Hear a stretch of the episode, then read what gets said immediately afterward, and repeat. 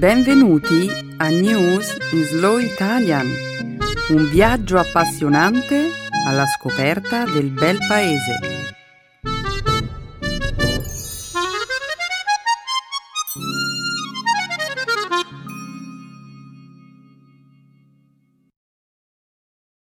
Oggi è giovedì 18 gennaio 2018. Benvenuti al nostro programma settimanale News in Slow Italian. Un saluto a tutti i nostri ascoltatori. Ciao Stefano. Ciao Benedetta. Ciao a tutti. Nella prima metà del nostro programma daremo un'occhiata a quanto è successo nel mondo questa settimana. Inizieremo con i falsi allarmi missilistici che hanno interessato le Hawaii e il Giappone. Due incidenti che hanno seminato il panico tra la popolazione. Successivamente commenteremo la decisione del presidente degli Stati Uniti Donald Trump che ha scelto di annullare la sua visita nel Regno Unito, prevista per febbraio. In seguito esamineremo una legge, approvata di recente dal Parlamento italiano, che obbliga i negozi di alimentari a sostituire i sacchetti di plastica con delle alternative biodegradabili. Un provvedimento che ha scatenato numerose proteste. Infine, commenteremo la scelta di una catena di palestre statunitense che ha scelto di vietare la trasmissione di notiziari via cavo nelle proprie sedi per promuovere uno stile di vita sano. Quello che è successo alle Hawaii in Giappone è incredibile, Benedetta. Assurdo, direi. Immagino che il nostro pubblico sarà d'accordo con te, Stefano. Inoltre, sono certo che molte persone avranno un bel po' di cose da dire in proposito. Propongo quindi questa notizia come feature topic per la sessione di Speaking Studio di questa settimana. Sei d'accordo? Assolutamente. Avremo tutto il tempo di approfondire questo argomento tra un attimo. Ora però continuiamo a presentare la puntata di oggi. Come sempre, la seconda parte della trasmissione sarà dedicata alla cultura e alla lingua italiana. Nel segmento grammaticale illustreremo l'argomento di oggi, il modo condizionale. Infine, concluderemo il nostro programma con un'espressione idiomatica italiana, cavallo di battaglia. Perfetto, Benedetta. Cominciamo. Sì, Stefano, non c'è tempo da perdere. Diamo il via alla trasmissione.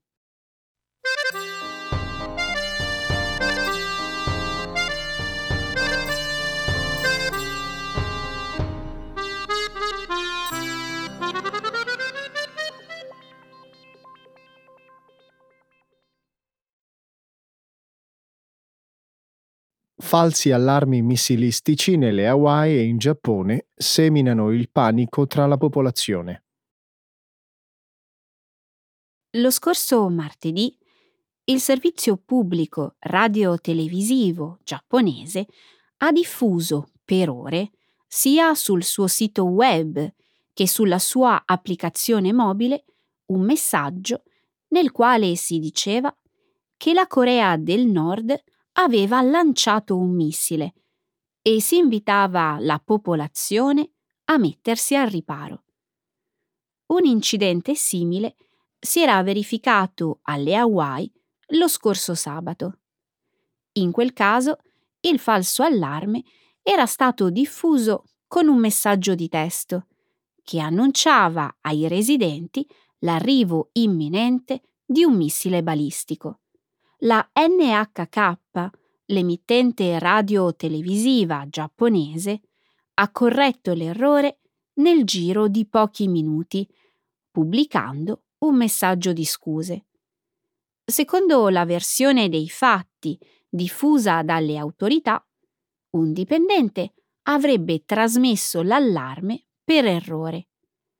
Ci sono voluti invece 38 minuti per correggere il falso allarme che ha raggiunto le Hawaii lo scorso sabato.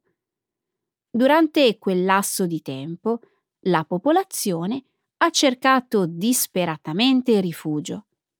Molte persone hanno fatto delle telefonate ai propri cari per dire loro addio.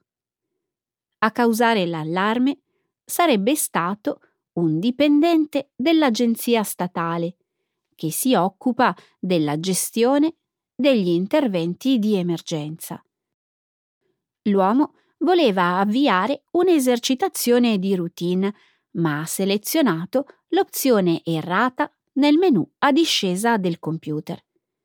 I falsi allarmi hanno coinciso con un incontro svoltosi a Vancouver nel quale i rappresentanti di 20 paesi hanno discusso la crisi in atto nella penisola coreana. Gli Stati Uniti, il Giappone e altri paesi stanno attualmente esplorando una gamma di possibili strategie per incrementare la pressione sulla Corea del Nord, con l'obiettivo di porre fine al suo programma nucleare. Due falsi allarmi in soli tre giorni. Una semplice coincidenza? Coincidenza? Non sono sicura di aver capito bene che intendi dire. E, se questi messaggi fossero stati inviati di proposito? Per dimostrare che la guerra nucleare rappresenta una minaccia reale e indurre i leader mondiali a riflettere sul fatto che tutto questo non è un gioco? Beh, Stefano, la tua è una teoria interessante, ma è sbagliata. Di questo sono sicura. In realtà, l'errore che ha interessato le Hawaii era molto facile da commettere. Il menu a discesa da cui il dipendente ha scelto l'opzione errata era oggettivamente poco chiaro. Quanto al Giappone, l'errore che ha creato il falso allarme è stato corretto prima che si verificasse una situazione di panico diffuso. Va bene.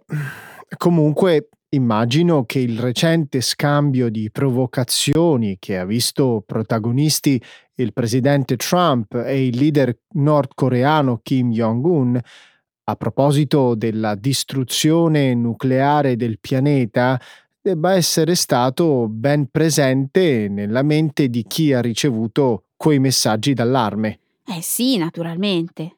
Io comunque continuo a non capire perché ci sia voluto così tanto tempo per rettificare la situazione. Alle Hawaii sono passati 38 minuti prima che le autorità dicessero questo è un errore e cancellassero il messaggio.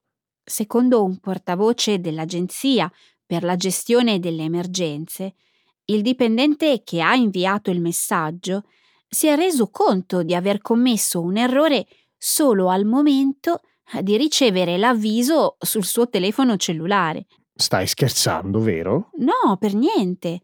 Di fatto, secondo lo stesso portavoce, prima di poter dare il cessato allarme, l'agenzia statale ha dovuto chiedere un'autorizzazione all'Agenzia federale per la gestione delle emergenze.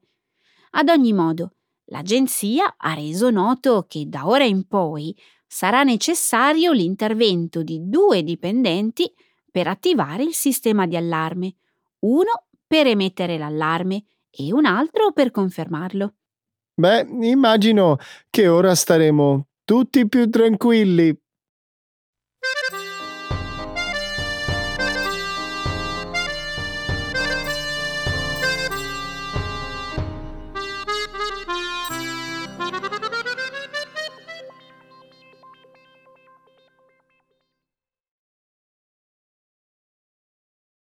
Trump annulla la sua visita ufficiale nel Regno Unito. Lo scorso giovedì il presidente degli Stati Uniti, Donald Trump, ha annunciato la cancellazione della sua visita a Londra, prevista per il mese di febbraio.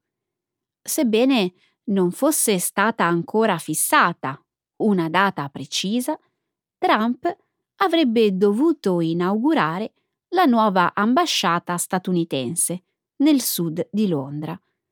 In un tweet, Trump ha detto di aver deciso di annullare la sua visita in segno di protesta contro la scelta dell'ex presidente Barack Obama che, secondo Trump, avrebbe deciso di vendere la vecchia sede dell'ambasciata per delle noccioline, facendo costruire un nuovo edificio al costo di un miliardo di dollari, 820 milioni di euro.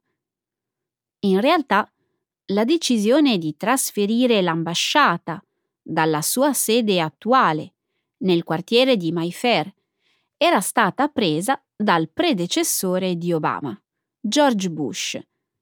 Secondo quanto dichiarato da alcuni funzionari, le limitate dimensioni dell'edificio originale non consentivano di installare nuovi dispositivi di sicurezza.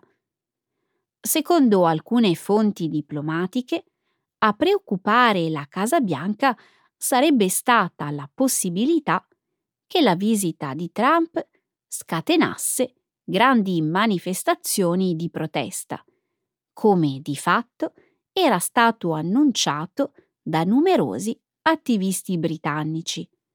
L'anno scorso, dopo che il primo ministro britannico Theresa May aveva annunciato la sua decisione di invitare Trump nel Regno Unito, 1,8 milioni di persone avevano firmato una petizione chiedendo l'annullamento di tale invito. Un comunicato, diffuso di recente da fonti ufficiali del governo statunitense, ha menzionato la possibilità di affidare l'incarico di inaugurare la nuova ambasciata al segretario di Stato Rex Tillerson. Certo, immagino che a spingere Trump ad annullare il suo viaggio sia stato il pensiero di dover affrontare delle massicce manifestazioni di protesta e quindi una situazione di grave imbarazzo pubblico. Ma eh, sai chi sta soffrendo davvero? Mm, fammi indovinare. Teresa May? Esatto. Theresa May ha bisogno del sostegno di Donald Trump oggi più che mai. Avendo davanti a sé la prospettiva dell'uscita del Regno Unito dall'Unione Europea, May vorrebbe firmare un accordo commerciale con gli Stati Uniti il più rapidamente possibile. Di fatto, senza Trump come alleato, May potrebbe trovarsi completamente sola. Sì, capisco cosa intendi dire, ma anche se fosse stato il pensiero di dover affrontare delle manifestazioni di protesta a dissuadere Trump dal visitare il Regno Unito, non vedo perché tutto questo dovrebbe poi avere un impatto negativo sulla sua relazione con Theresa May. Dopotutto, non è stata lei a minacciare quelle manifestazioni di protesta. May, di fatto, non ha mai ritirato il suo invito a Trump, nonostante l'esplicita opposizione di buona parte dell'opinione pubblica britannica. Non credi che Trump si sia sentito offeso quando May ha detto di non approvare la sua decisione di riconoscere Gerusalemme come capitale di Israele?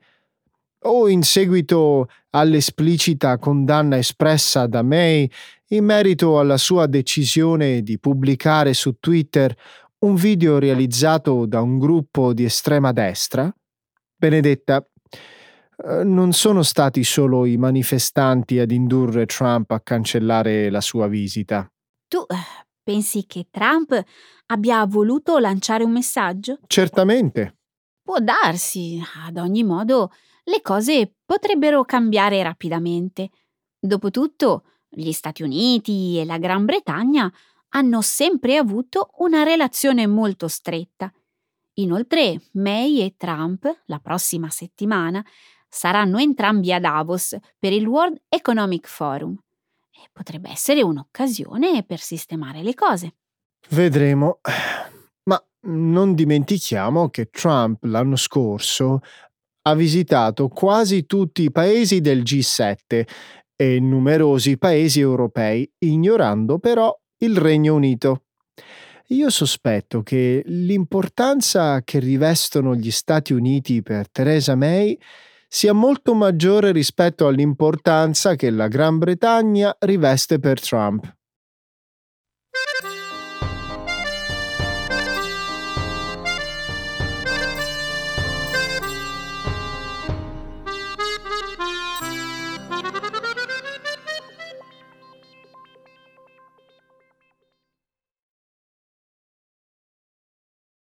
Italia.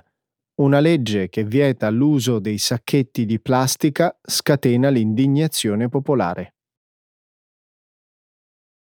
Lo scorso primo gennaio in Italia è entrata in vigore una legge che vieta l'uso di sacchetti di plastica per la frutta, la verdura, il pane e una serie di prodotti dolciari. In base alla nuova normativa, i clienti dei negozi di alimentari devono versare una piccola somma per acquistare dei sacchetti biodegradabili e compostabili. Molti italiani hanno criticato la nuova misura, molto spesso pubblicando commenti ironici sulle reti sociali.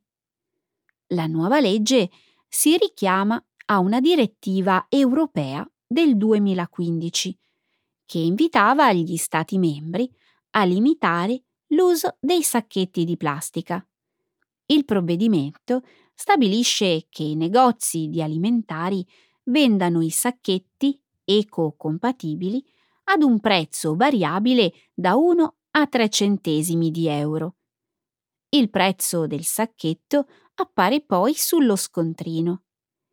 Secondo l'Associazione italiana delle bioplastiche, il cambiamento costerà alle famiglie italiane una cifra variabile dai 4 ai 12,50 euro l'anno.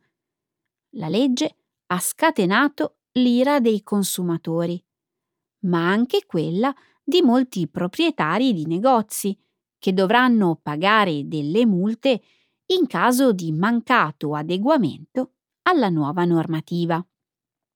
Il 4 gennaio, a pochi giorni dall'entrata in vigore della misura, il Ministero della Sanità italiano ha autorizzato i consumatori a portare da casa i propri sacchetti biodegradabili e compostabili, a patto che non siano stati precedentemente utilizzati.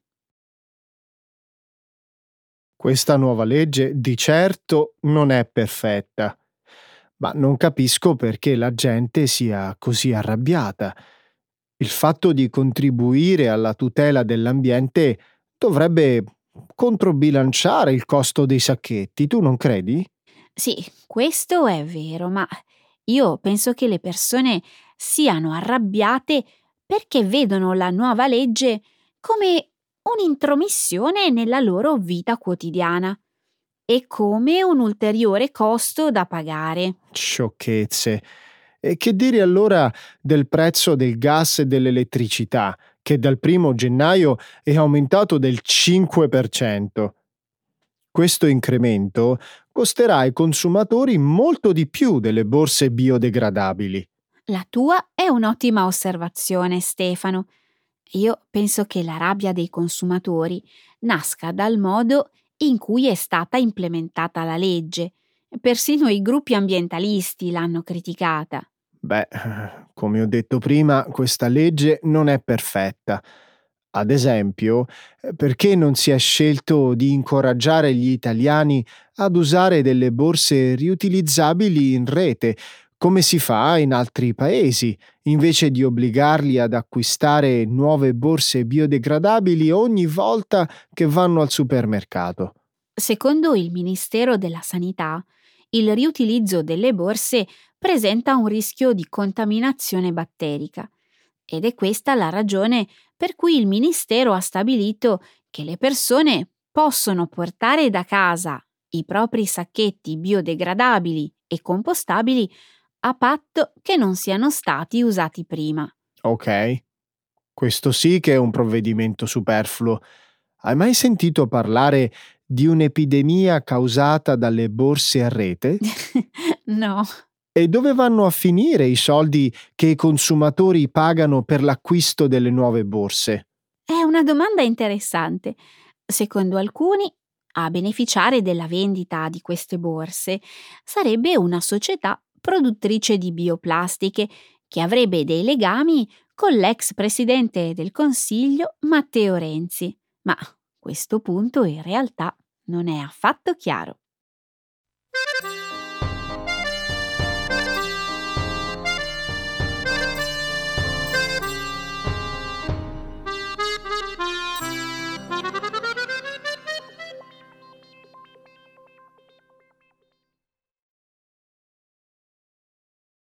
Una catena di palestre vieta le notizie via cavo per promuovere uno stile di vita sano.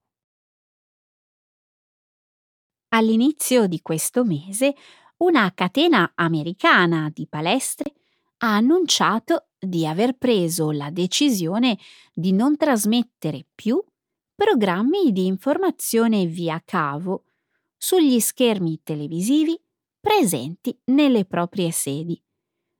Secondo i responsabili della Lifetime Fitness, una società con sede nel Minnesota che conta 130 sedi negli Stati Uniti e in Canada, si tratta di una decisione in linea con la filosofia di vita sana che la società promuove, nonché con il suo impegno a fornire ambienti orientati alla famiglia, privi di contenuti negativi o politicizzati.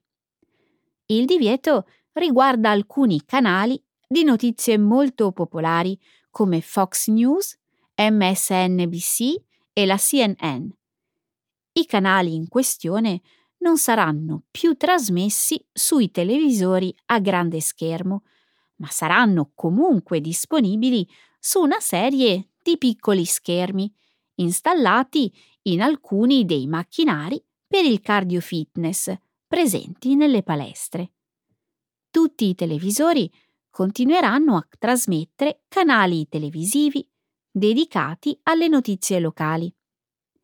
Un portavoce della Lifetime Fitness ha affermato che a determinare la decisione erano state le richieste di numerosi iscritti, ma non ha tuttavia voluto fornire un numero esatto. Sempre secondo la portavoce, la trasmissione di notizie via cavo rappresentava un problema ormai da anni, non da mesi o settimane. I clienti della Lifetime Fitness hanno reagito in modi diversi. Alcuni hanno elogiato la decisione, altri l'hanno criticata definendola una forma di censura. Hmm. Io sospetto che ci sia qualcosa di più dietro a questa decisione. Mm, ad esempio? Beh, pensa al clima politico che c'è attualmente negli Stati Uniti, dove la polarizzazione è estrema. Immagino che alcune persone avranno protestato quando veniva trasmesso un canale conservatore come Fox News, mentre altre persone si saranno lamentate nel vedere sugli schermi un notiziario progressista.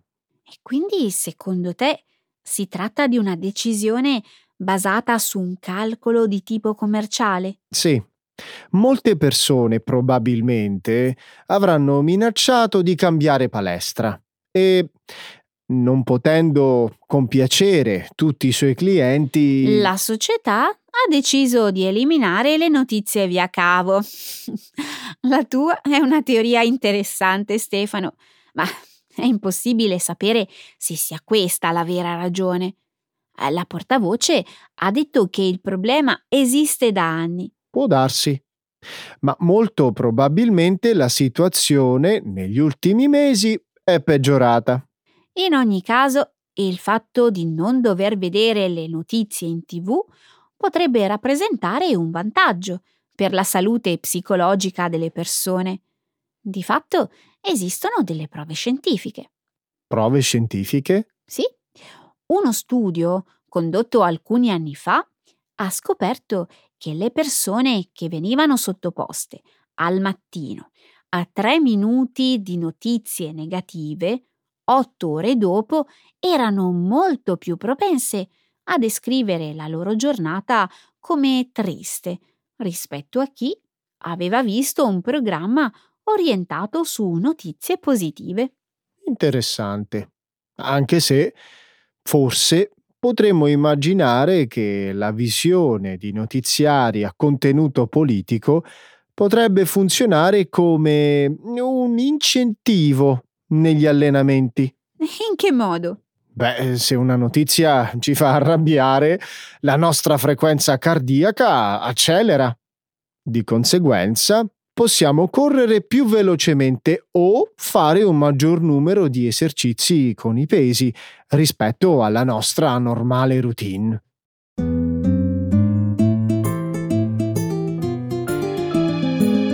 Adesso la grammatica. Per capire le regole di una lingua poetica.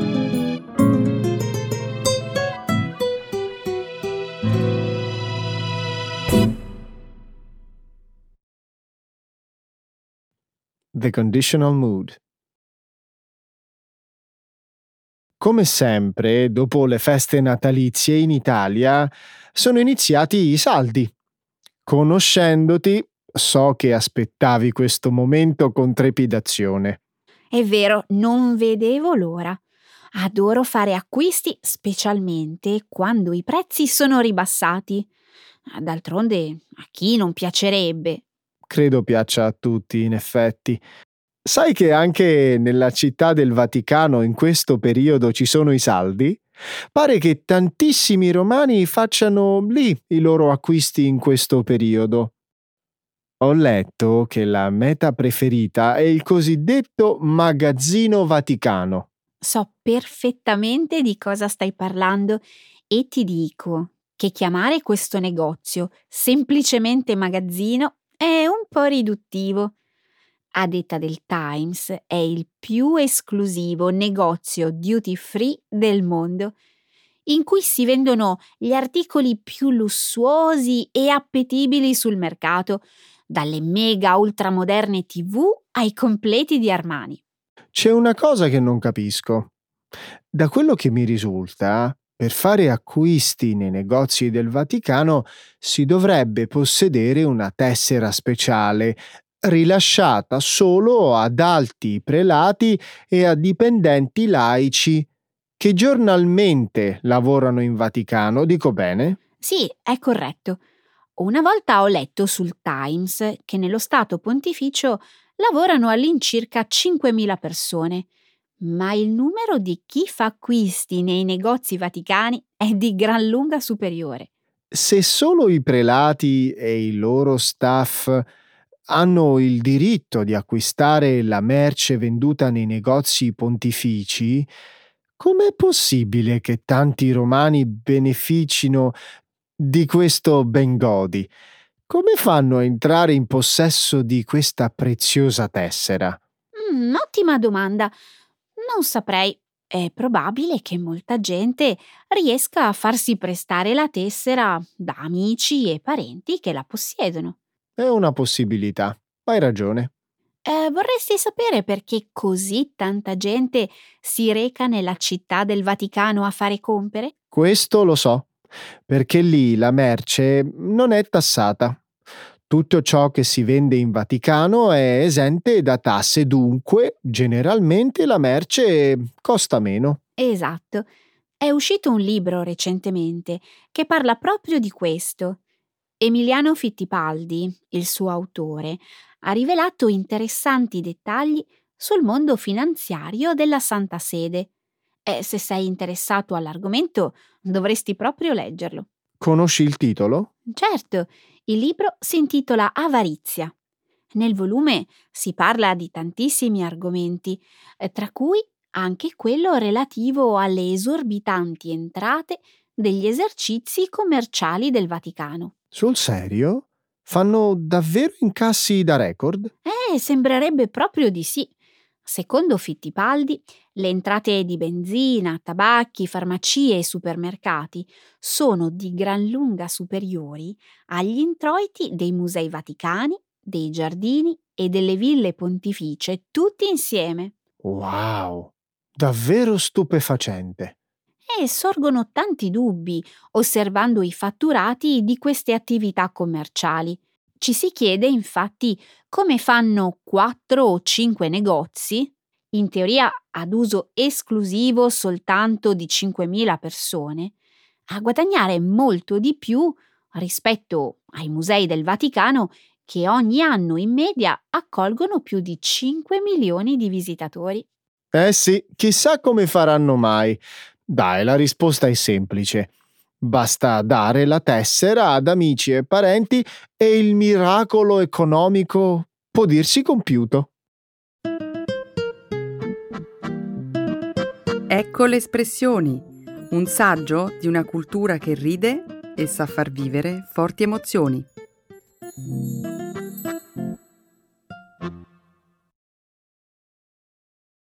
Cavallo di battaglia.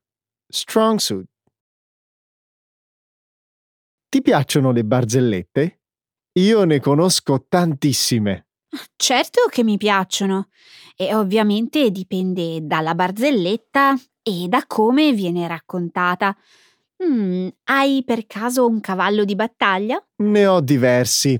Generalmente mi piace prendere di mira i vigili urbani perché su di loro si possono fare tantissime battute divertenti. Eh, ce ne sono a centinaia. Pensa che la maggior parte delle barzellette sui vigili eh, non sono inventate, si riferiscono a fatti realmente accaduti. E eh dai, che esagerazione! Lo sai perché Muzio Scevola fu multato dai vigili urbani di Roma? E ti riferisci al leggendario eroe romano celebre per aver perso la mano destra durante il fallito attentato al re etrusco Porsenna? Sì, certo.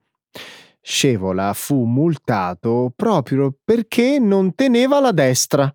Capito il gioco di parole? Divertente, vero? E sarebbe questo il tuo cavallo di battaglia? Che faccia! Non ti è piaciuta?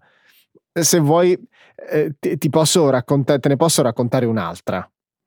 E se le tue barzellette sono tutte come quella che mi hai appena raccontato, eh, forse è meglio fermarsi qui.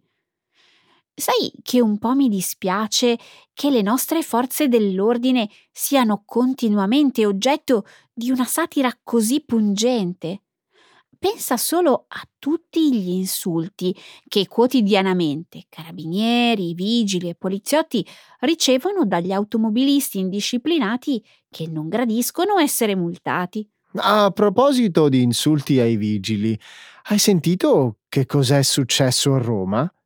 La polizia urbana della capitale ha stabilito un protocollo imponendo agli automobilisti denunciati per oltraggio di realizzare un video di scuse da pubblicare online.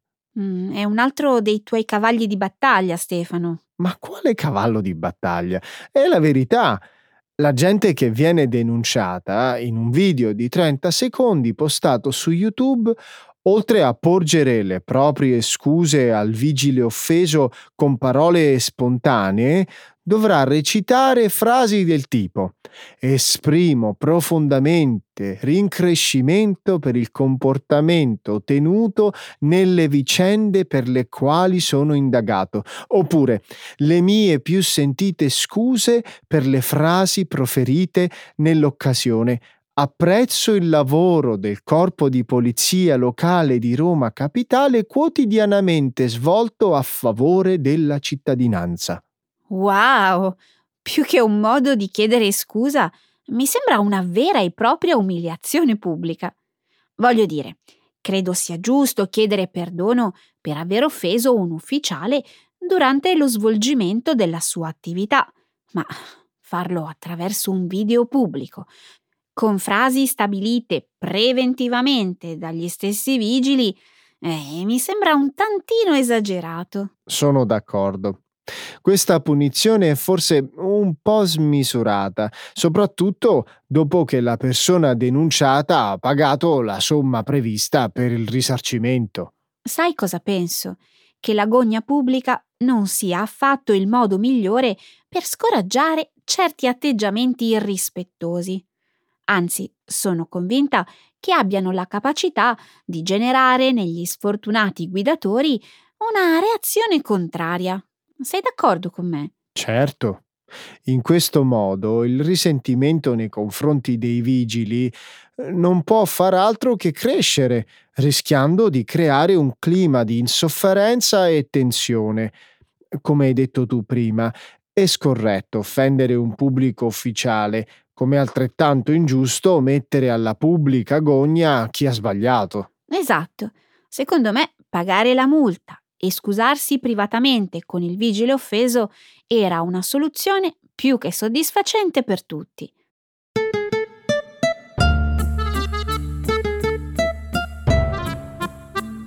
Ok Stefano, anche per questa settimana tempo finito. Eh sì, è ora di salutare, a meno che tu non voglia cantare il tuo cavallo di battaglia, Benedetto. No, no, per carità, sono stonata come una campana. Diamo appuntamento alla prossima settimana. Ok, ciao a tutti! Ciao!